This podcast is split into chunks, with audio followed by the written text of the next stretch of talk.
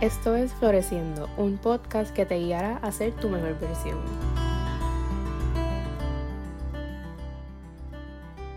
Hola y bienvenidos a otro episodio de Floreciendo.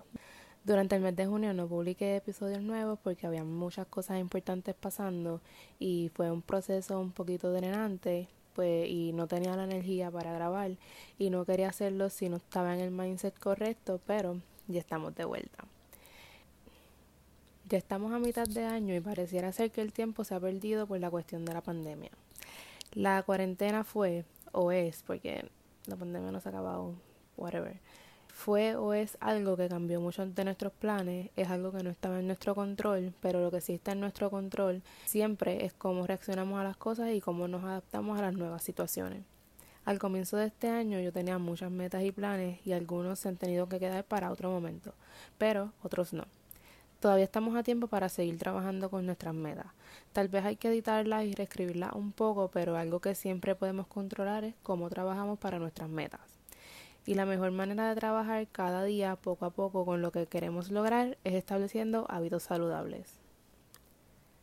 Todo lo que somos y no somos, todo lo que hacemos y lo que no hacemos es un resultado de nuestros hábitos.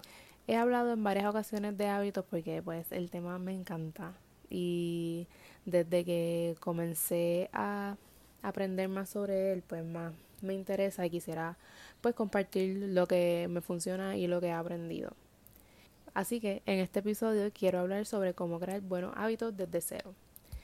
En el mes de mayo, o sea, hace como cuatro libros atrás, terminé de leer Atomic Habits y es un libro 10 de 10 que todo el mundo debería leer. Esta lista de cómo crear buenos hábitos está inspirada un poco en la idea central del libro, pero también hay aspectos de otras fuentes y pues de mi propia experiencia y lo que me funciona a mí. Así que, sin más preámbulos, aquí cómo puedes crear buenos hábitos. Lo primero sería hacer una lista de tus current habits. El primer paso para cualquier cosa es reconocer.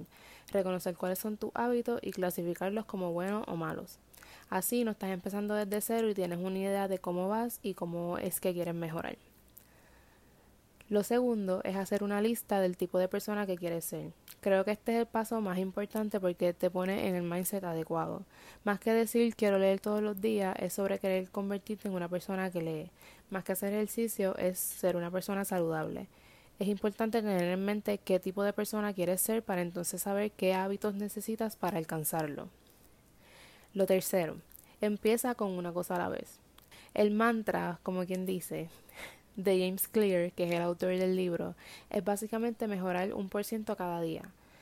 No te vas a levantar un día y cambiar por completo, así que es importante ir un hábito a la vez y una vez tengas ese set, añadir otro y después otro y después otro.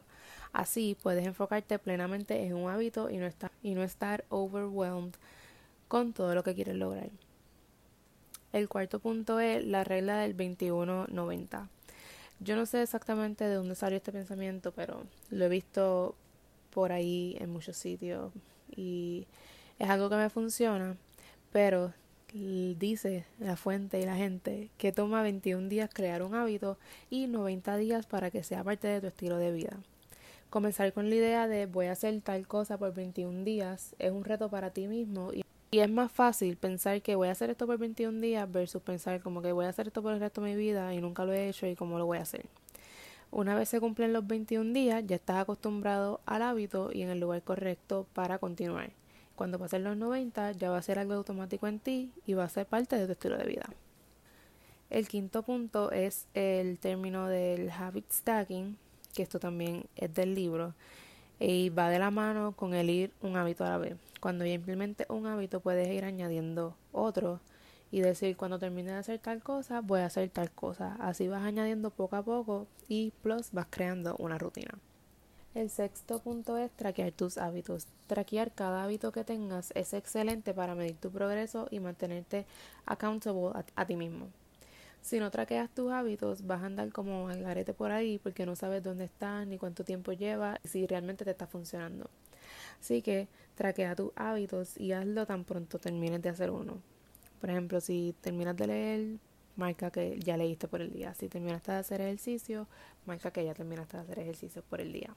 Yo los traqueo como en tres sitios diferentes porque es que soy media extra, pero lo puedes hacer de diferentes maneras, ya sea en una libreta, en el celular o como tú deseas. El séptimo punto es date un premio. Esto también viene de la idea del reward yourself de James Clear, pero es que lo más difícil de implementar un hábito es comenzar. A veces hay que hacerse a la mente y cogernos como de estúpidos a nosotros mismos pero puedes determinarte un premio, o sea, escoger algo que a ti te guste y te haga feliz para hacer cuando termines cada hábito. Así vas a look forward to it y vas a tener la energía para terminar el hábito. El octavo punto es haz que los malos hábitos sean invisibles. Así como hay buenos hábitos, pues hay malos hábitos. Y depende de cuáles sean tus malos hábitos, pues hay diferentes maneras de hacerlos invisibles, pero el main point es que no estén a simple vista para tentarte. Yo por lo menos soy media débil y cuando estaba tratando de dejar la Coca-Cola, si veía un padrino en mi casa, pues iba a servirme un vaso. En casa pararon de comprar refresco, no solo por mí, pero mi mamá tampoco estaba tomando, pero fueron dejando de comprarlo en casa, poco a poco pues ya como que no sentía la necesidad de comprarlo y o tomarlo cuando iba a comer afuera o algo así. El noveno punto es ser consistente. El ser consistente con tus hábitos es esencial. La idea no es que hagas un hábito hoy y no vuelvas a hacerlo por un mes. La idea es hacerlo todos los días. Aunque no tengas ganas de hacerlo, empújate a hacerlo como quieras. Si pierdes un día, vuelve a la rutina lo más pronto que puedas porque todos los días son diferentes y puedes perder la rutina un día, pero lo importante es que eso no sea una costumbre porque el punto es también diseñar una rutina que funcione con tu estilo de vida. Sé consistente siempre por ti y para ti. Y el décimo punto, el último y el más esencial, es tener mucha, mucha paciencia. Tienes que ser paciente contigo en todo momento. Yo soy la persona más impaciente del mundo y es difícil darme yo misma un sentido de paciencia, pero se puede. Recuerda que no vas a ver resultados inmediatamente, vas a ver resultados a lo largo del tiempo. Pero te garantizo que cada día te vas a sentir mejor porque estás trabajando para ser quien quieres ser.